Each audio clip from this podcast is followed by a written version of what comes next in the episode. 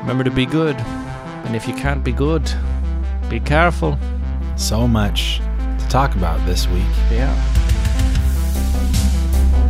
Yeah, SNL has been really good lately, in my opinion. The past three to four weeks have been on point. The new cast members are great. Yeah. And even the digital shorts crew, the Please Don't Destroy boys, are killing it every Really week. good. Really good. I hope they continue to do that. I'd highly recommend anyone out there go look up some of the videos. We also had Disney Plus Day. It's basically a national holiday at this point, considering the scope and scale of Disney enterprises. Yeah, Disney Plus decided to announce a bunch of stuff on this day that is considered Disney Plus Day. They announced a bunch of new TV, family friendly movies and series coming out, a lot of which are Marvel content, and I'm really excited about a few of those. Not all of them, just a few. We got a first look at Oscar Isaac as Moon Knight. Moon Knight, that was pretty sweet.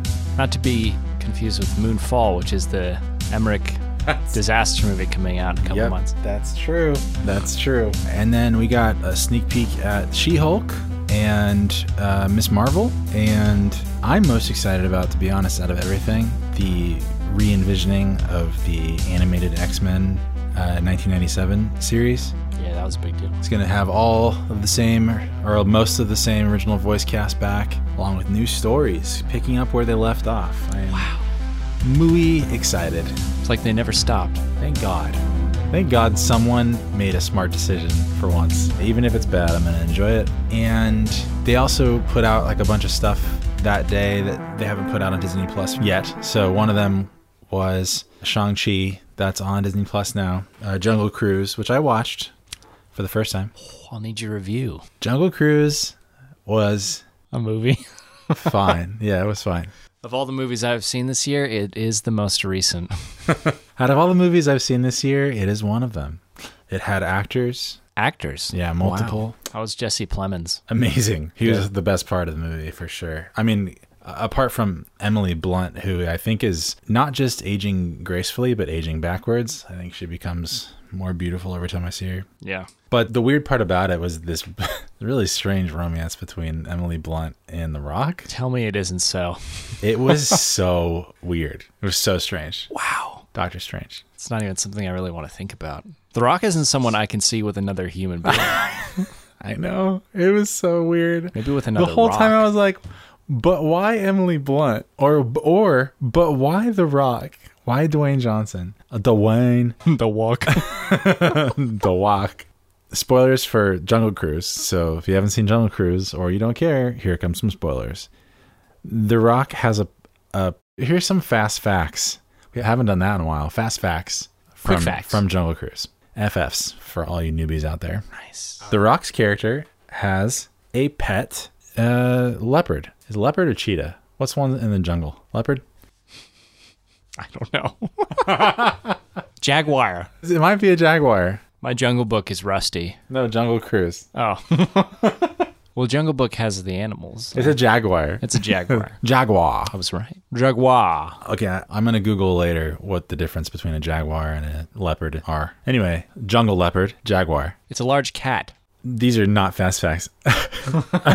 These are slow facts. These are slow facts. or coming just at you. called facts at that point. Dwayne Johnson's character named. Let me see if I can remember his character's name.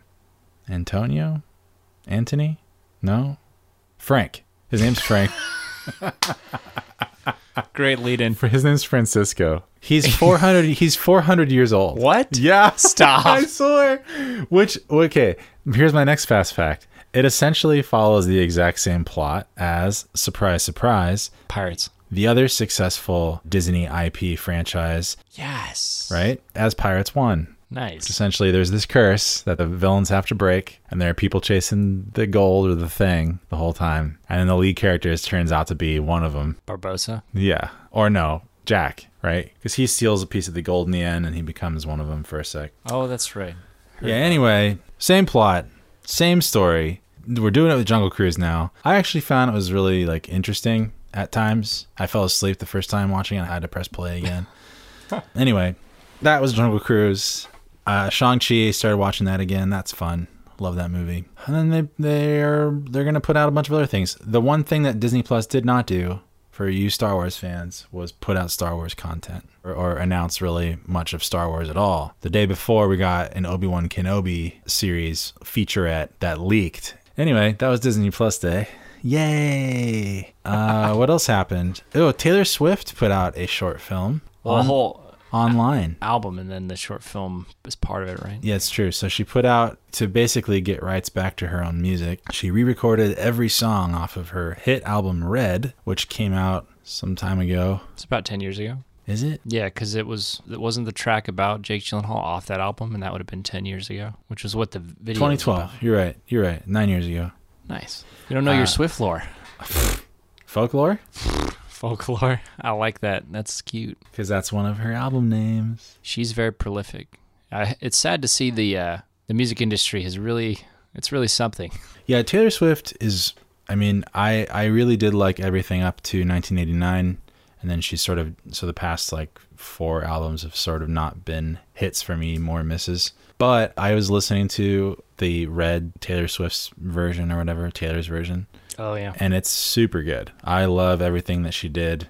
I'm gonna be listening to Red a little bit. in- Wow. in the upcoming days, yeah. That makes one of us. Well, yeah. And she did some new songs that were written around that time that she put on as like an extended version of the album using artists that have become more popular, one of them being Phoebe Bridgers, mm. which we covered on our Phoebe Bridgers podcast for her album Punisher. So then Taylor Swift created a 10 minute version of one of the most popular songs on the album Red. It's called All Too Well, and it supposedly recounts her time, I'm assuming, being in love with Jake Gyllenhaal. or at least in relationship with. Jakey Jake. Well, if you're making a short film about a small love stint that you had 10 years ago, you might have probably, probably been in love with that person because you still care a lot. Anyway, so she put out a short film directed all in 35 millimeter, I think she said, and it actually wasn't bad. It starred uh, the girl Sadie something or other from Stranger Things, the redhead girl, and the uh, dude from the Maze Runner. Dude O'Brien, Yeah, Dylan O'Brien. Dude O'Brien. uh, but I, I actually thought it was very competently made. The cinematography was beautiful. It's just a long music video. Yeah, yeah, it is. But it's it's it's cool. I dug it. Yeah. Then we went out to see. There's a lot of stuff coming out. Again, I feel like it's October all over again. And there's just more coming, especially with all the television series that are happening. I mean, like Succession's in play in full swing. We're in Succession mode right now. Yeah. Are Uh, you in season three yet? Yeah, You've started it? Okay. I'm in season one. but then we got we have a, lot of other stuff coming out. Dexter, the new season of Dexter is happening. Friggin' Arcane is happening right now, which is a Netflix uh, animated series based off of a video game called League of Legends that one of us really likes. It's you. One, two, three, not it. What else is out right now? Oh, and then Cowboy Bebop's coming out this weekend. I'm still gonna watch it. It's really hard not to because the anime is super good. But yeah, lots of stuff. So in the midst of all this, and then a bunch of there's like three or four really good movies coming out just this weekend. This coming weekend. Yeah, there's like two a week almost that are deserving of attention. I have yet to see Spencer, which I think came out last weekend. Yeah. So we went to see a little film by the one Kenneth Branagh, The one and only. uh, my great love, Kenneth Branagh. He's a handsome man, I love him. full of heart. Gilderoy Lockhart from the Harry Potter films.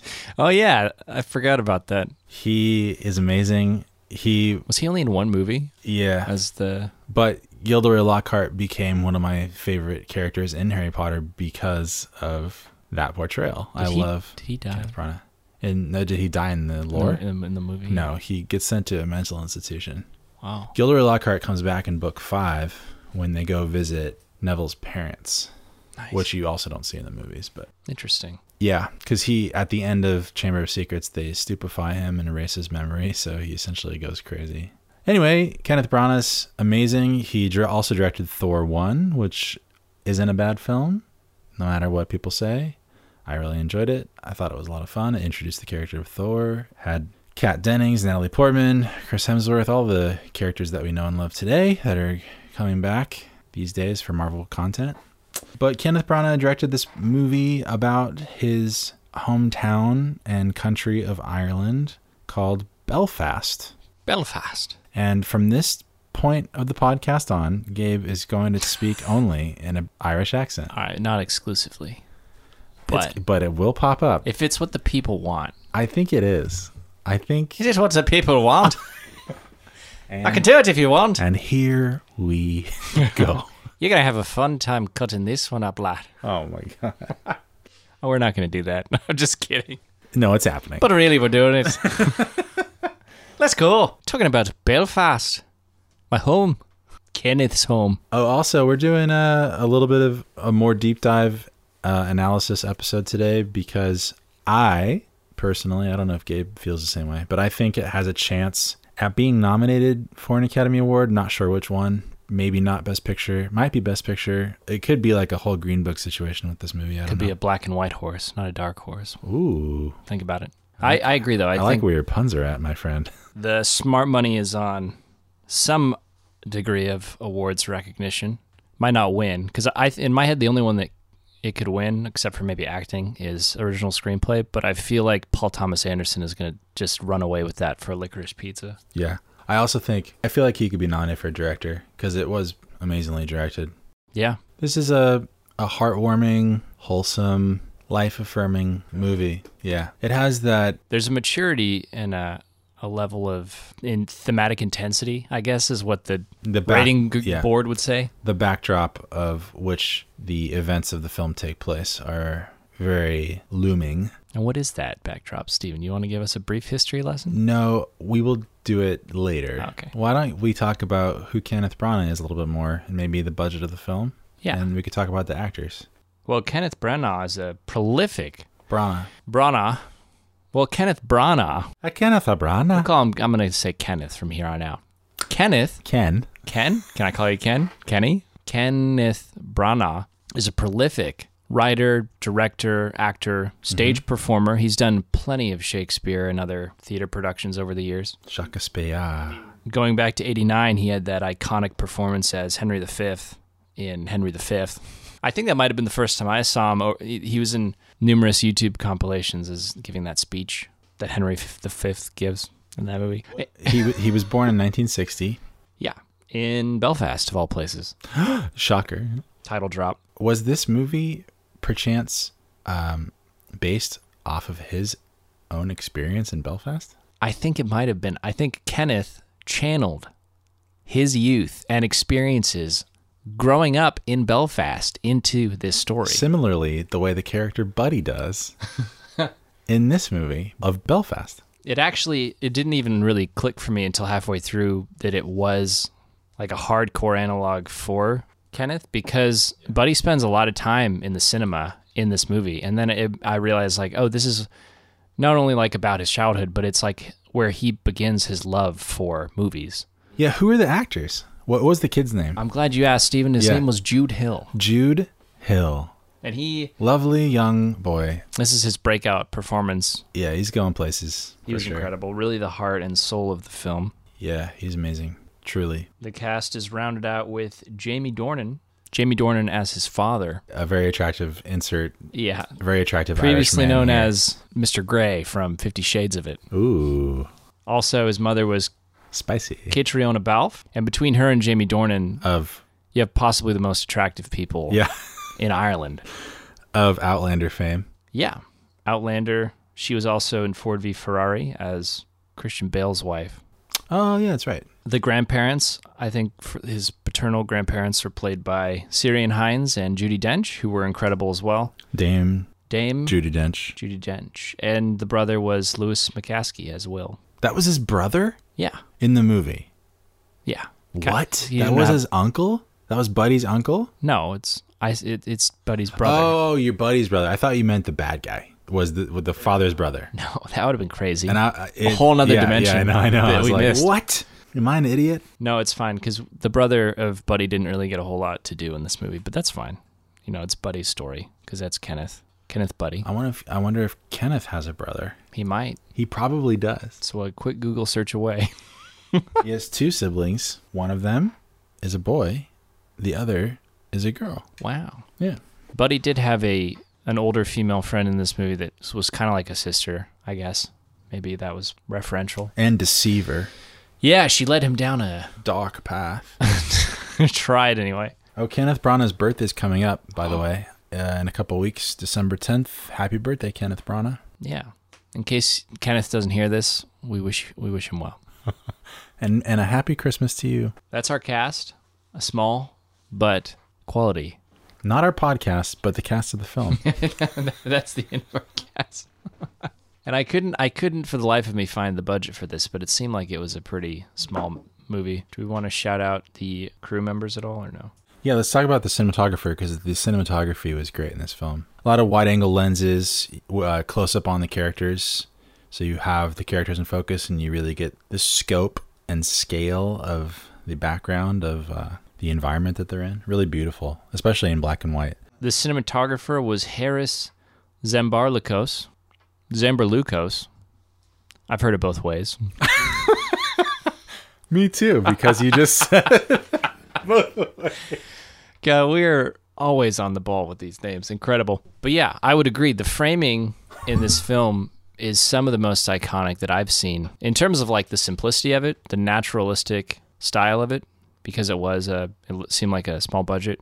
So it wasn't really done up in the way that a Wes Anderson movie was. But that's what it reminded me of a lot of the time because the framing yeah. for most of the shots, first of all, the camera was rarely moving, and when it when it was sitting there, it was either head on like a Wes Anderson thing, or it was set up at like a forty five degree angle and and split up into a really visually pleasing like thirds or or twos style. It, it looked like any many of those frames could have been a photograph, and it would have been able to tell a really wonderful story. So they put a lot of love into the shooting of this movie Yeah. which is why I really enjoyed watching it, not just for the performances, but for Ooh, it could be nom for cinematography. could be, yeah, yeah, I wouldn't be surprised, Yeah. but uh, There's there is a lot of competition this year. mhm, yeah, but that was, I mean, not even to mention that it was again all shot in black and white, except for some color. There were there were a couple instances in this film, not just the intro, showing modern Belfast, but in the cinema, which was a really interesting way to use color. There were both the screen and the reflection in one scene in Judi, in Dame Judi Dench's glasses. There was color used for the cinema, which really shows how much that meant to Buddy in bringing that world to life and inspiring him. So that was cool. That was cool. Visually arresting. Had a nice soundtrack as well. The film. Yeah, it did. I saw Van Morrison comprised most of the soundtrack that they played. Like every song or every other song was a Van Morrison song. He is the soundtrack, but honestly, I couldn't really even tell you, even having just seen the film, what the score sounded like. There wasn't much of a score. There were there was a lot of soundtrack songs. Mm-hmm. And then there was that one kind of ethereal, sort of jazzy, soft jazz piece of music that played over and over again. I, I really thought it was interesting, but yeah, it has like a saxophone or something. Yeah. Um, oh yeah, yeah, yeah. But yeah, so that's Kenneth Branagh. That's the cast. and That's some of the the people, the crew that worked on this. But like we said, this movie's based off of Kenneth Branagh's own personal remembrance of being in Belfast at this time. As it was in 1969, after the moon landing, that this took place, and that the troubles historically broke out in Ireland, which uh, had to do with a, a very politically complicated, politically charged tier social class system.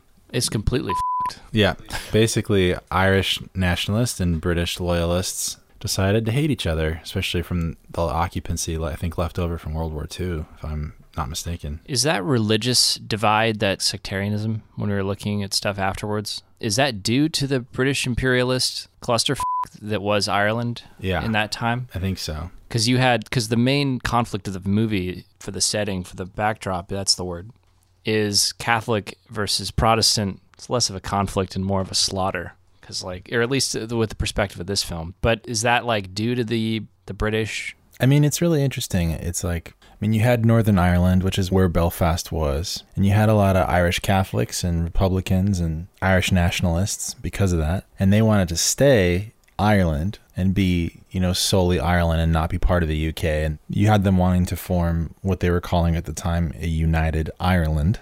And because of that, you had people campaigning to essentially end discrimination against the minority that they felt that they were. And then the government stepping in to sort of suppress the protesting. And so the police were widely known as Protestant or being accused of sectarianism, like you said. So this tension increased, and then the British troops got involved.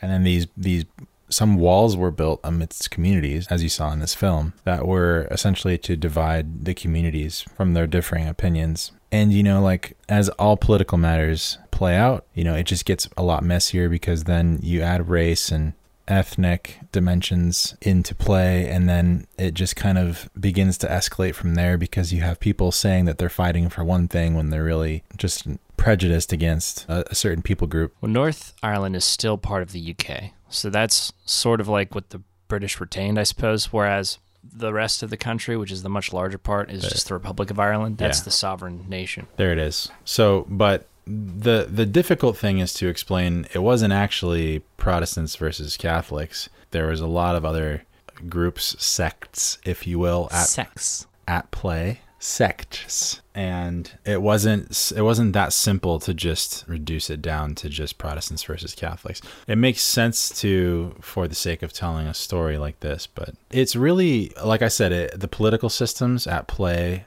in ireland at that time much like today in america everyone has sort of a very unique opinion or is trying to get people maybe in their own communities behind or s- to support their ideas or their beliefs or their idealisms so they can Grow their brand. yeah grow their brand or create some sort of movement and in Ireland at that time this just happened to be that like these movements were damaging homes looting killing people and so forth and you know they called it the troubles which again is like a i feel like an an oversimplification of naming what was actually transpiring. And as we see in this film it's very interesting because that is the backdrop to what's happening. The troubles begin in the film. When the movie starts it you know paints this very romanticized Idyllic. yeah idyllic version of people. Everyone's out in the street. Kids are running around playing. They can go anywhere do anything. There's no trouble anywhere. And then this mob of people come by and start torching everything breaking windows and blowing up cars and so forth. And people that lived through it at the time they were saying that like you know apart from them still going to school and coming home and having normal lives it would just sort of be that like maybe Friday afternoon the car bomb would happen. And you'd have to just sort of deal with it or circumvent it in a way to navigate that part of your life but it also drove as we saw in this film it drove many families out of Belfast out of uh, different places in Ireland as this was transpiring. And so Kenneth Branagh I'm assuming found himself amidst the troubles. And this sort of even through black and white rose colored glasses we still got a very cute quaint wholesome story amidst the looming impending doom that awaits everyone around every corner. You know what i mean? Mm-hmm. So this movie is very interesting. So it follows this young boy and his family as unemployment northern ireland is at an all-time low. His dad is having to travel to England every week to just have a job so that they can remain in Belfast.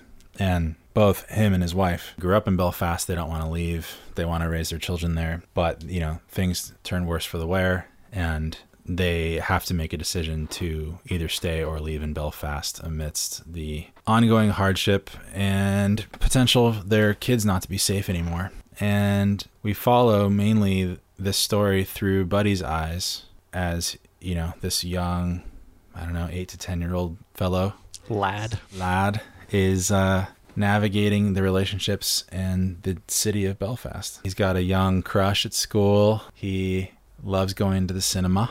He loves football. you know just a normal boy in the 60s late 60s it seems like kenneth branagh really threw a lot of his own sort of personal nostalgia and touch into the making of the movie. His own personal remembrances and memories into the making of the film. That's the movie. And then they decide to leave in the end. They have to leave, yeah. Some of their ties are cut, like the grandfather passes away and there's some climactic violence that pushes them over the edge because the mother is the one who really doesn't want to leave. So they, yeah, they they finally do what's best for the family and head across the pond to England, which is a bittersweet Resolution. yeah. But it is interesting because it is uh, wholesome and heartwarming, but it is also very critical of the time. And I don't think, even though he doesn't show, you know, gore, Kenneth Branagh's, like I said at the beginning, he shows you how intense this time period and location are, and how even in like the the one neighborhood there are, uh, it's basically a civil war. It's pretty intense. Yeah, I'm trying to think of another movie because these, these movies pop up every now and then. It's like it's like a rehash on a very dramatic time in history where there was impending violence looming over the whole backdrop of the film, but the film is told through like a very childlike or cutesy way. Just two years ago, we had uh, Jojo Rabbit. That's one. That to me is almost satire, Yeah, and I'm trying to think of one that's more like But there were moments in that film that were very similar to this, where Yeah, where sure. Taika Waititi puts down his his funny bone for a second and actually like hits you with the the heavy beats. yeah, like And that was Scarlett like- Johansson. Yeah, Spoilers. that was wild. but yeah, that that was a a reference I kept thinking about just due to the nature of like the child actor and his perspective on everything Mm-hmm. in a very similar environment. But yeah, there wasn't there wasn't that level of satire and, and parody in this film. Nope. But there were a lot of funny jokes. This movie centered very, very heavily around family and, you know, even being amidst on a street, you have your neighbors and, and this small family of four sort of considers their neighbors like family as well. Mm-hmm. I think they live next door or something to the grandma and grandpa. Yeah, I'm not sure exactly what that. It was very unclear. Yeah, That might have been intentional, I think, because oftentimes when you're young, you sort of just see your grandparents and you're like, yeah, they're always around, sort of. Like, they okay. they fade in and out of existence Yeah. whenever they're needed.